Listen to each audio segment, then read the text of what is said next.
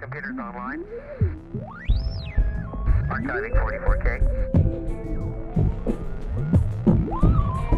Initiate sequence. T minus 30 seconds. Server connection confirmed. T minus 25 seconds. Live stream for T1 at 20K. T minus 20 seconds. Phone lines are go. T minus 15 seconds. Satellite uplink verified. T minus 10 seconds.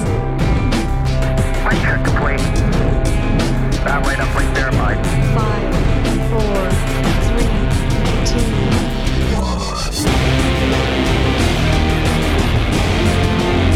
Welcome to Black Op Radio, the voice of political conspiracy research. You're listening to Black Op Radio, the show NSA doesn't want you to hear. Now, here is your host, Len Osanic. Control you're on the air.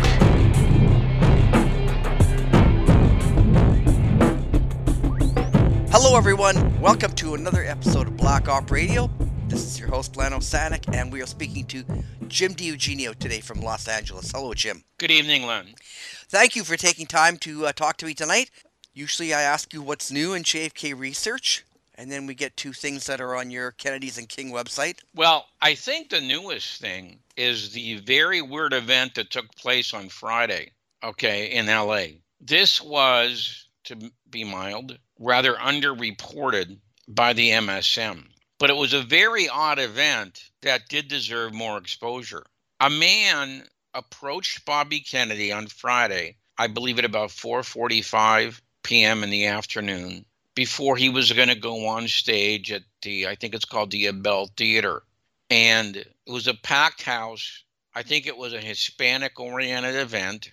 And a few moments before it was to, to begin, a man brandishing two firearms exposed and one hidden in his backpack tried to approach Bobby Kennedy about a job on his security detail. Now, before I get into some of the weird stuff about this, let me say this California is not an open carry state. In fact, it's just the opposite. The reason the NRA hates California is because you can travel from San Diego to Humboldt, from LA to Barstow by motorcycle, by car, by bus, and you will never see anybody carrying a weapon. You know, they do that all over back east, you know, but in California, it's one of the reasons why I stay here. It's it's a no-no. So right off the bat, this guy was breaking the law. He said he had some sort of ID from a security detail. That looks like it's going to turn out to be false. Okay? See, Bobby, because Homeland Security will not grant him Secret Service protection, he has to pay for a private security force. I think it's called DeBecker and Associates, and it's quite expensive for him to do that. And they went ahead and stopped him, and then they called in the LAPD, and the LAPD arrested him. Now, on Strange Bedfellows, which is Laurie Spencer's and Rick Walker's show, they found, and I think this is the only trace that the guy has online, a TikTok video. And at the end of that TikTok, it's not long at all. It's like maybe eight or nine minutes long. At the end of that video, he says words to the effect that Donald Trump is still president. Now, is that bizarre or what? Okay. You know, and this video was made in July. So it's only like a month and a half or two months old. All right. So they've detained him, and I think they've only detained him on the illegal firearms charges. We'll have to find out. They're being very, very tight lipped about this. I mean, very tight lipped about it. The LAPD is. They're giving out very, very little information. On on Kennedy's and King, I wrote a little article saying that our readers should go ahead and either write or call Homeland Security, okay, and asked them why you have not given him Secret Service protection. Uh, he applied for it. It took them 88 days to deny his request. when usually it's done in 14 days. You know, Donald Trump on the Republican side and Barack Obama on the Democratic side applied for Secret Service protection before the primary season a year before, and they were both granted the Secret Service protection. But Bobby Kennedy, no. All right. I mean, see, in my opinion, that is part of this whole almost um, nationwide attempt to marginalize RFK Jr. You know, like he's not even running, like he's not even there. And this happened at the very beginning when he announced his campaign. His speech got very little publicity, even though it should have been a kind of historic moment, you know, considering who the guy is. And then they tried to sabotage his running, okay, by saying that this was really encouraged by Roger Stone uh, in order to weaken Biden and soften him up for Trump, okay? Oh my God. How Yeah, did you what- do anything to weaken Biden? Well, that's you know that's what I was just going to say.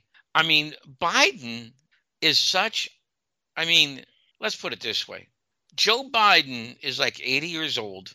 Okay, he has very difficult time, you know, speaking in public. Sometimes he has problems walking in public, and his approval ratings are like at 39 percent. And if you poll most people, they would like to see somebody else. In my opinion, in my opinion, if Trump doesn't get convicted, okay, and let me say that's a that's a rarely big if, because this guy has something like what 91 charges against him between the state of Georgia, the Department of Justice, and New York City.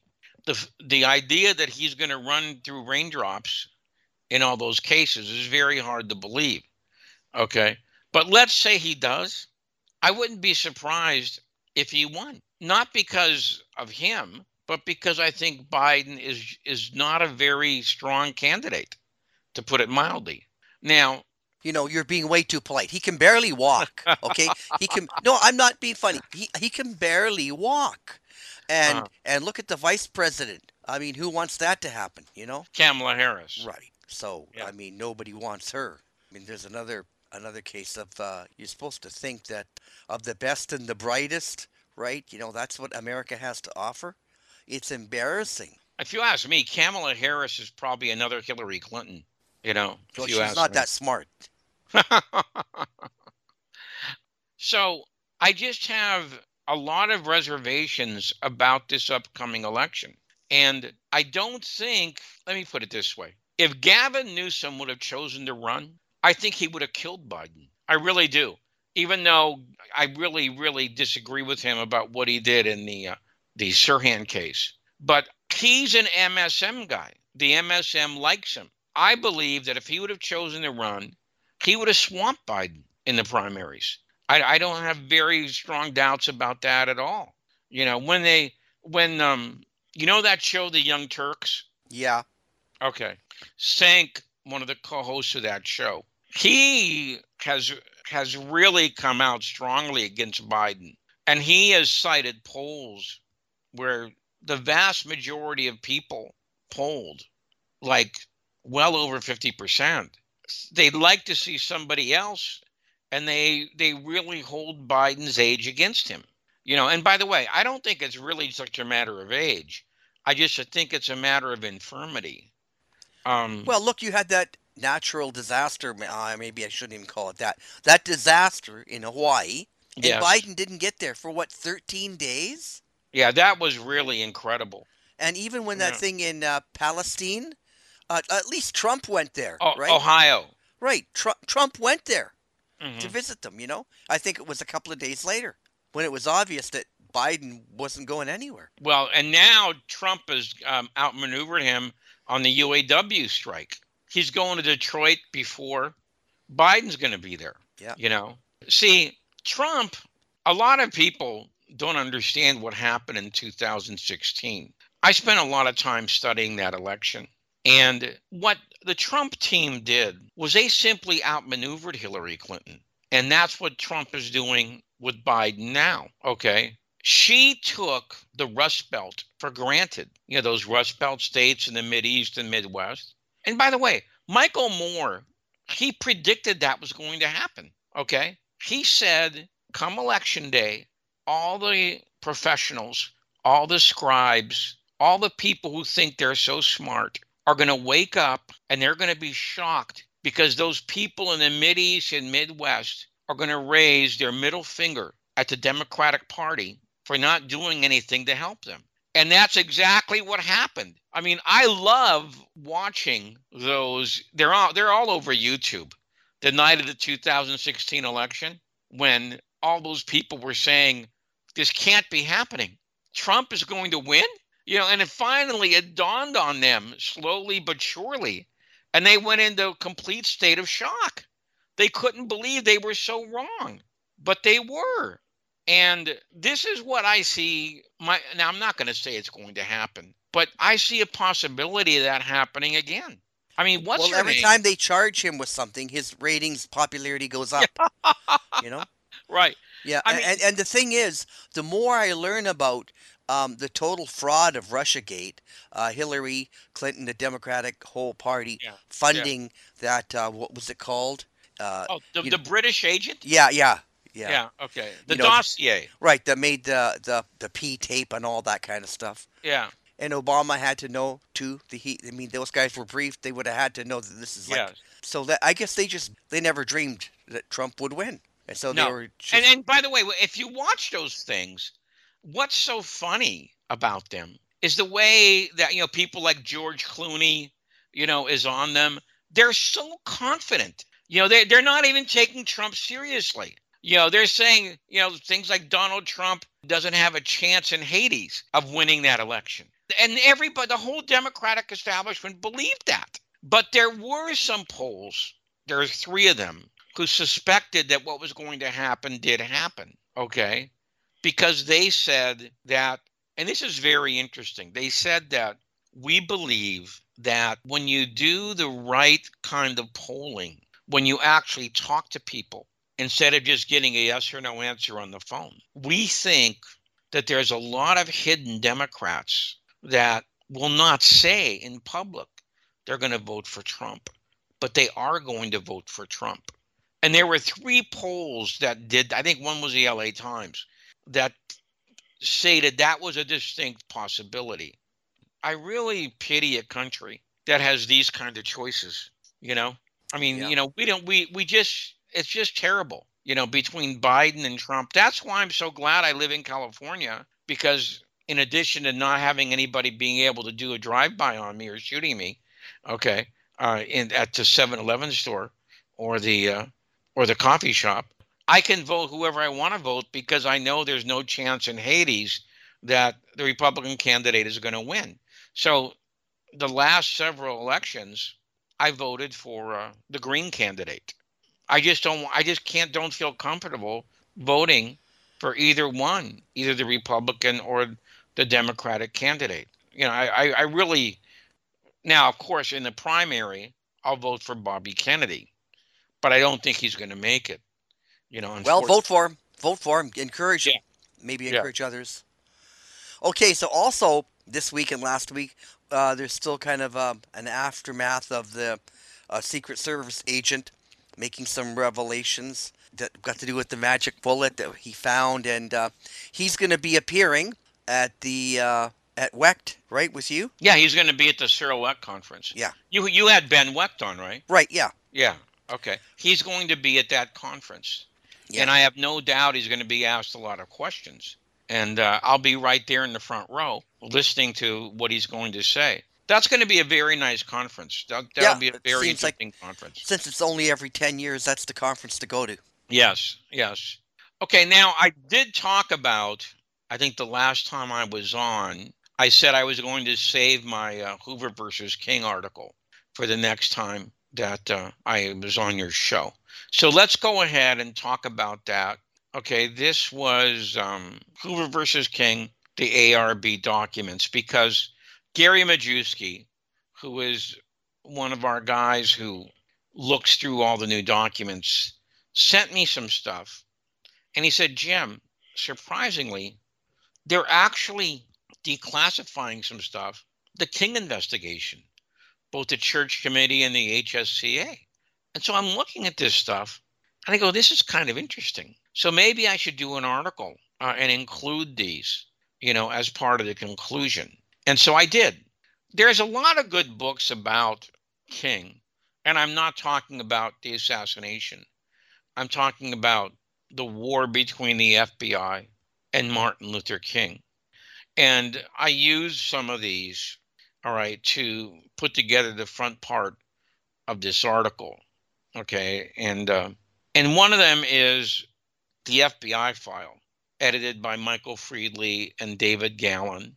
And that's, that is, most of that is made up of declassified documents that those two guys got out of the Bureau about the tracing of this conflict between um, the SCLC and the King on one side, and King on one side, and Hoover and the FBI on the other. Now, this goes back to the late 1950s when they began to monitor Martin Luther King. This was when he, he was doing a book signing in New York.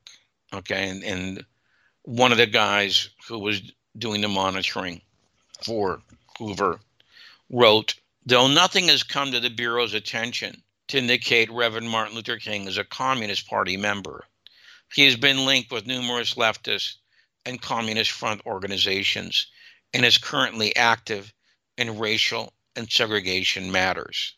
So, right there, right there, you have the opening salvo.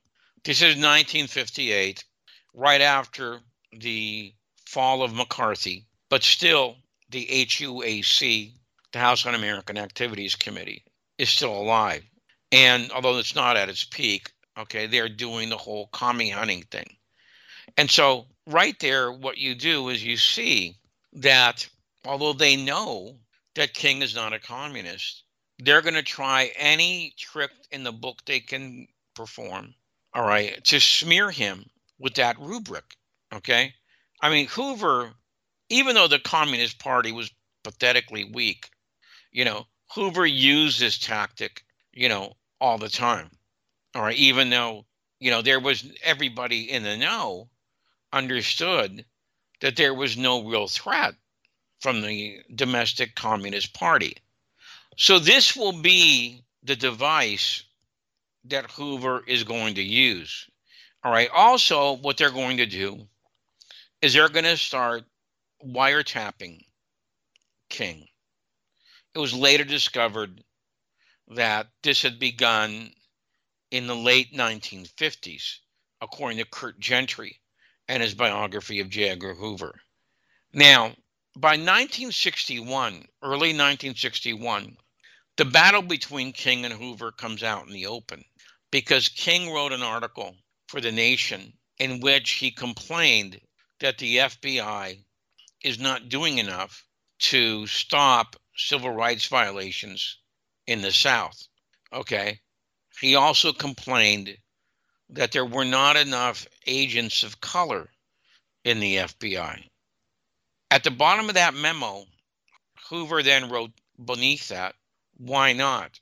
He then, King then actually took this argument in public, okay, that the FBI was not doing enough, okay, to combat organizations like the Klan, okay, especially in the South. The SCLC then issued a report several months later in which they also complained about this. Now, how did Hoover counterattack? Pretty predictable he said that there were communists working in King's civil rights movement. They were Stanley Levison and Jack O'Dell. And he had already leaked that information to certain friendly politicians on Capitol Hill. Now, what do you suppose you have to do to be named a communist? no, that's a heck of a good question. Okay, yeah, yeah, all right. You know, the thing is, neither one of these guys were communists at this time or in the near past. O'Dell had been a member of the Communist Party many, many years prior. Okay, Levison had never been a member of the Communist Party. But yet, Hoover is at really going to go after Levison. He was a wealthy New York City lawyer and a benefactor of the SCLC. Because what he's going to do, what Hoover's going to do with Levison, is the old tactic of see, we can't prove he's a communist because he's secretly a KGB agent and they've cleaned up his whole past. Okay, so he can actively work for Moscow. And I'm not kidding, by the way. That is really one of the claims that the FBI made about Stanley Levison. All right, so then Hoover gives this information to Robert Kennedy's camp through John Seigenthaler and Harris Wofford, who are two of the uh, guys that Bobby Kennedy has on the civil rights beat. Now, what happens next is that King starts to get worried. And let me quote, let me quote what Levison said about the predicament that Hoover left him in in relation to Bobby Kennedy. Levison wrote, Since the Kennedys were so committed to our movement, they couldn't possibly risk what could have been a terrible political scandal. When I realized how hard Hoover was pressing them and how simultaneously they were giving Martin such essential support, I didn't feel any enmity about their attitude towards me. And by the way, and more than one commentator has said, and I think um, Bill Sullivan, who was a number three guy at the FBI, once said this, said what this was really about was driving a wedge between King and Bobby Kennedy. By the fall of 1962, the FBI was writing internal memos, memos exposing O'Dell and his past uh, CP background, and certain newspapers were actually publishing this stuff. Okay, certain friendly newspapers to the FBI. And so Ken King, like I said earlier, as Levison described, King understood what a danger this was to his connections with the White House. And so O'Dell agreed to resign while the SCLC did an inquiry. And King was very sensitive about this. He even tried to deny that O'Dell was playing an important role in the SCLC at that time, which everyone knew that he was. Now, for those who don't know, what does the SCLC? Oh, the Southern Christian Leadership Yeah, Conference. yes, yeah. That was King's organization. Right. Just want to. Right. And King was forced to announce that it is a firm policy that no person of known communist affiliation can serve on the SCLC staff, executive board, or its membership at large. And that temporary resignation, by the way, later became permanent. That was the kind of power that the FBI wielded at that time. Now, King was much more reluctant to exile Stanley Levison. Levison was a guy he truly admired and gave him a lot of good advice and was a very, very good fundraiser for the SCLC. But Levison understood the situation and he said that he would go on a kind of hiatus and they would communicate through King's New York City lawyer, Clarence Jones. So, this is the way that King tried to deal with this very touchy situation. And Hoover assigned Cartha DeLoach to work the Martin Luther King beat, trying to get King to stop his criticism of the FBI. But it's very clear that King didn't want to talk to DeLoach. All right. And DeLoach realized this. All right. And so this, of course, made him quite angry. And he started attacking King. All right. And he called Levison a hidden member of the Communist Party. So this now escalated. And the FBI broke into Levison's home in the spring of 1962. And they now began to press that Levison was really a secret functionary of the Russian intelligence network in the United States. And this couldn't have happened at a worse time because this is when the Kennedys are really getting on board. And Kennedy has submitted the first draft of his civil rights omnibus bill into Congress in February of 1963. No other administration had gotten on board with the civil rights stuff the way the Kennedy administration had done up to that time. So in June of 63, Kennedy invited some of the civil rights leaders up to the White House. During that meeting, Kennedy requested that King take a private walk with him in the Rose Garden. And he brought this subject up about O'Dell and Levison. And he said, Kennedy was very sensitive to this, by the way, that the fate of the Civil Rights Bill and the upcoming March on Washington are in danger because if King's enemies shot him down, then that would take Kennedy's whole civil rights program with him. So King asked to see the evidence about Levison, and Kennedy said that he would send Burke Marshall, who was Bobby Kennedy's right hand man on the civil rights movement, to meet with Andrew Young, who was King's right hand man. Well, it turned out that Young didn't buy this because he thought almost all of it was straight out of the FBI files, which he did not trust. And so they just considered this to be Hoover's intimidation tactics. But Levison had already decided that they would only communicate through a third party. And JFK was evidently satisfied with that. And on July the 17th, 1963, he became the first white politician in Washington to back the March on Washington, which was coming up later in August. And then he said there was no evidence to show that any civil rights leaders were communists or that the demonstrations were communist inspired. At around the same time, Bobby Kennedy sent a letter to a couple of senators saying the same thing that if anything, they should be congratulated because the communists have made so little entryway into the civil rights movement, considering the real injustices that had taken place. Well, when Hoover heard about this, he really went ballistic. You know, he said, How in God's name can you say something like that? What is your evidence for that? And this is when Hoover started bugging Bobby Kennedy that the only way you can be sure about this is if you put a tap on King's phone. All right. And what bolstered this was Hoover said he had. Well, uh, sorry, you lost me for a second there. You said he was bugging Bobby Kennedy, but then right away you said he was tapping King's phone. No, no, no. He was bugging Bobby Kennedy to approve a tap. Oh, but I thought you meant phone bugging. No, no. Oh, he okay. started, you know, bringing this up. The only way you can be sure about this is if you wiretap his phone. Okay. And Bobby Kennedy resisted this, as Billy Sullivan said in his book. He mightily resisted this. But what happened is that Hoover now said he had evidence that King really was communicating with Levison directly. That was probably by a phone tap on Levison's phone.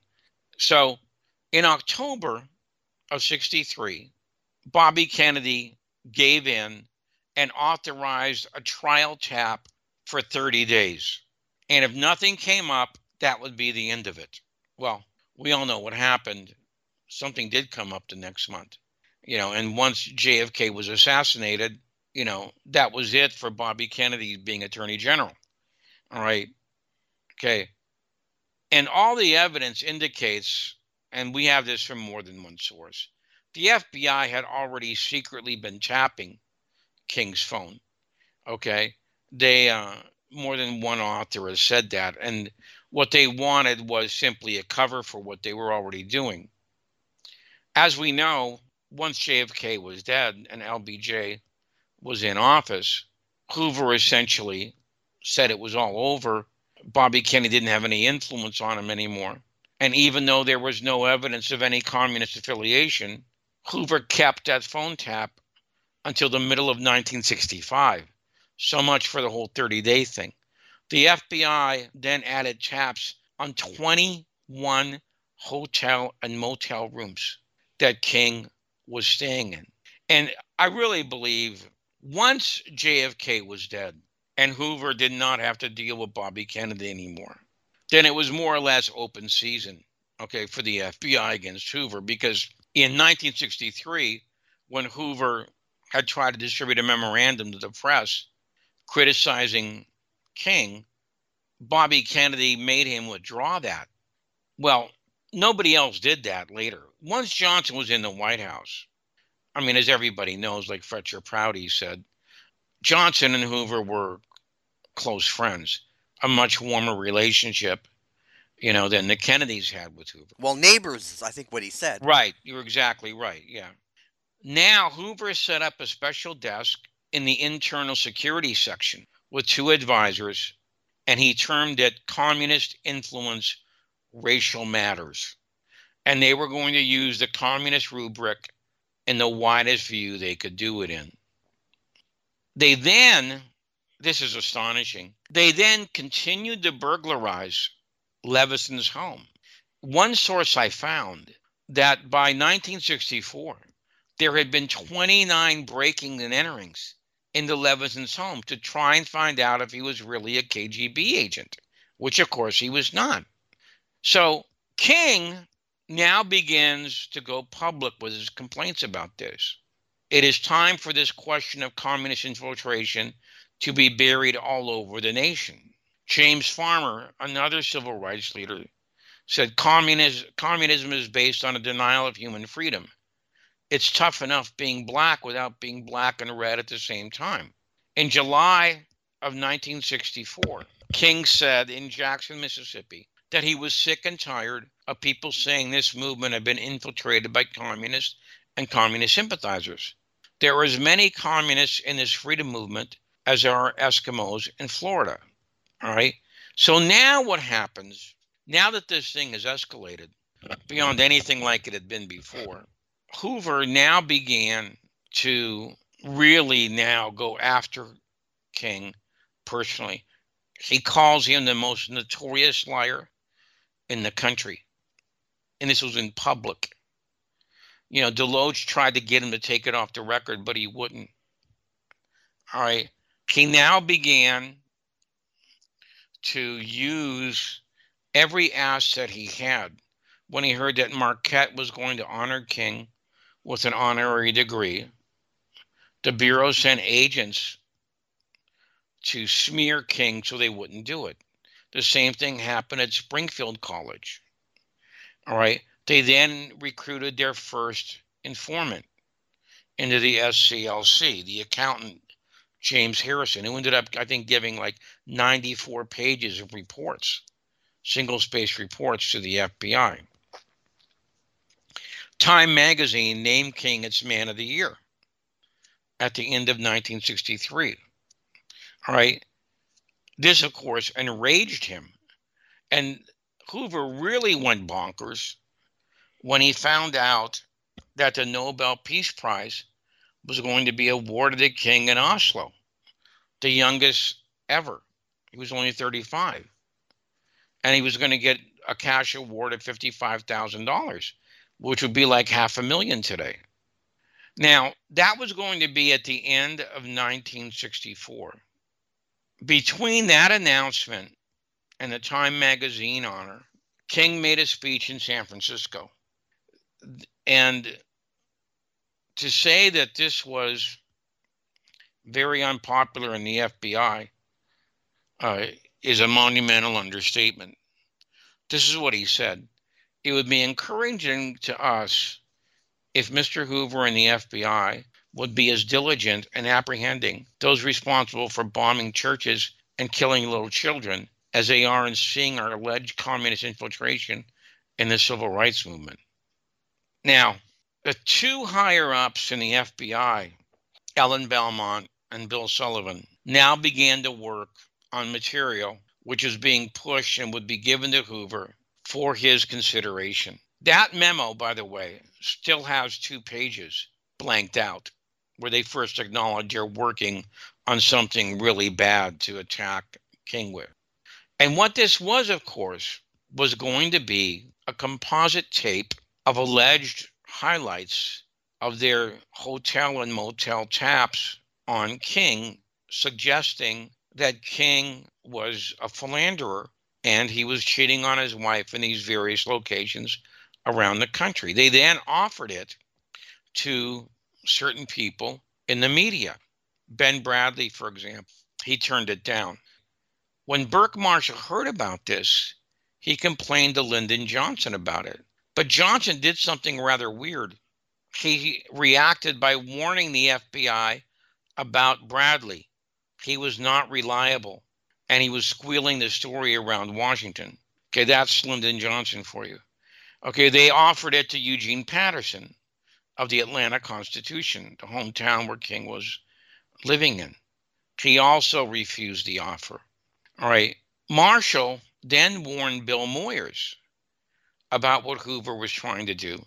Moyers informed the White House about this. Hoover heard about this and he accused Marshall of being a liar, which he was not. Now, remember, what's so interesting about this, I believe, is that most of this is before Johnson's escalation of the Vietnam War. So there's already this conflict between the White House and Hoover on one side and King and the SCLC and the remnants of the Kennedy administration on the other. Now, I don't have to tell you how this ended up. All right we know how it ended up. This ended up with the famous package that was sent to King in late 1964, in which some people say Hoover was asking King to go ahead and take his own life, but Sullivan said it was really they just wanted him to resign, you know, f- from his leadership position in the SCLC. That's being polite about it. yeah, this is the combination of the composite tape and the letter, which I think everybody knows. That, let me read a little bit of it. King, look into your heart. You know you are a complete fraud and a great liability to all of us Negroes. King, like all frauds, your end is approaching. You could have been our greatest leader, but you are done. No person can overcome facts the American public, the church organizations that have been helping Protestant, Catholic, Jews will know you for what you are. So will others who have backed you. You are done. There is only one thing left for you to do, and you know what that is. So, this was mailed from Miami to the Atlanta office of the SCLC. This was shortly before King was supposed to fly to Oslo to accept the Nobel. Around the same time, November 24th, Hoover made a very strong speech against King, this time indirectly accusing the SCLC of being run by, quote, communists and moral degenerates. Okay. Oh, that's that's rich. Coming from a guy who used to dress up yeah, in, right, in dresses exactly. and had his So picture King- taken blowing somebody, you know. When King got news of this, he very logically deduced that A, it was from the FBI, and B, that they were trying to break him mentally. But what's so interesting about these papers that Gary Majewski got me is that this campaign against King was not just in the United States. Hoover was determined that King was not going to make any public audiences with any of the leaders that his itinerary had mapped out to meet. So, what we have now is we have cables and airtels from the FBI intel centers in Europe, especially England. And they were clearly designed to foul any planned meetings between King and any European public officials. And by the way, and let me say it again, I have to repeat this. These are still heavily redacted. I mean, whole pages have been denied. The FBI found out about King's itinerary as he was going to go to Oslo. I think what they did is they had a spy in Bayard Rustin's camp. Bayard Rustin was one of the principal organizers of the March on Washington, the other one being Philip Randolph. And he was mapping out this journey they were going to make to Oslo, and they were going to have certain stops where King would meet with some kind of foreign dignitaries. Well, however, he found out about it, he now began to work on who the intermediaries were going to be and to do everything he could to poison any good welcome that he would get. Okay. They even found out about the person that Bayard Rustin was working with in England, which was a, uh, a Labor Party member named Peggy Duff. And then they got in contact with MI5, which is like the equivalent of the FBI in England. And they wanted this smear stuff to be sent through MI5 to Prime Minister Harold Wilson. If you can believe it, it did get to Wilson through MI5 official Roger Hollis. And Hollis then furnished the FBI. He was they the MI5 sent out a spy group to go ahead and monitor Bayard Rustin's arrival, where he would be staying, and his activities. And he messaged him back to the FBI. Okay. All right. They also had plans to brief American ambassadors in London, Copenhagen, Stockholm, and Oslo. The whole thing. The same agenda. Discourage any attempt to make King a guest of honor. And it ended up at least being partly effective. The American ambassador in Stockholm had planned on meeting King at the airport but he now decided that he would not do it in person. He would send a flunky to go ahead and meet him. Then Hoover then starts communicating with the State Department, and he wants the USIA, the U.S. Information Agency, which is like a broadcast network abroad, to make public these smears of King. All right, and so Alan Belmont went ahead and improved these FBI reports and sent them to the USIA. This is incredible. Okay. I mean, that this whole story is still being covered up because, like I said, there's several pages that are missing in whole from these documents. I mean, it's really kind of insulting. For instance, there was an interagency meeting in get this, December of 1975 between the FBI and the Justice Department about King that's nine pages long. There isn't even an ARRB cover sheet on it, and almost the entire document is whited out. Now, this has to be concerning either the church committee or the Pike committee because it's 1975. You know, it has to be in preparation for either what they're going to give them or what they're not going to give them and the thing is like nine pages long. Almost the whole thing is whited out. Okay. Now, if you can, you know, the shocking thing about this, of course, how could anybody trust any Hoover or FBI investigation? Okay, by his, by this kind of cabal when King was shot in Memphis in April of 1968. Okay. We know that the FBI, some of the agents in Atlanta were jubilant. Okay. They got the F they got the SOB. All right. And then when they heard that King was dead, they literally celebrated his death. All right. Okay. Bobby Kennedy, of course, was shot a couple months later. All right. And of course, the FBI didn't shed any tears over that one either. All right. During Kennedy's televised funeral, Bobby Kennedy's televised funeral, Ramsey Clark was drawn aside by an FBI agent. The FBI knew that Scotland Yard had captured the alleged King assassin, James Earl Ray, the night before.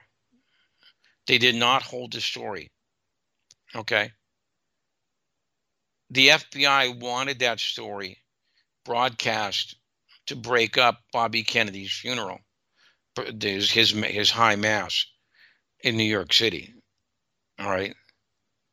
So this is really a really sorry tale, I believe. All right. Um, and of course, this went on when Hoover launched his COINTELPRO uh, operations, it broadened out. It wasn't just a civil rights movement anymore. It was a black nationalist movement, like the Black Panthers. Okay. Hoover was investigating almost every chapter of the Black Panthers and over a thousand members by 1969. And if you saw that movie about Fred Hampton, okay, uh, you'll see what happened with just the, the guy leading the Chicago chapter. Okay. Um, a very, very appalling story, you know, that I, I, ha- I hate to really even talk about, but I think that, uh, you know, this, this stuff should be out there. All right. You know, I'm, I'm sure you agree. Yep, I agree. Right. Okay, Len. Okay, Bobby Kennedy and Bobby Kennedy Jr. and King tonight. All right, very good then. Thank you, Jim. Okay, good evening, buddy. A- and um, just any other updates of of anything new to report just about for the Cyril Wecht conference coming up? No, actually, there there's also going to be a dinner there, I believe, on Right. the second night, Yeah. And they're going to have a highlight reel, you know, of Cyril's career on the Kennedy case. That should be very, very entertaining. I'm actually looking forward to that. Okay, very good. We'll talk to you in a week or two then. Okay, good night. Good night. Thank you.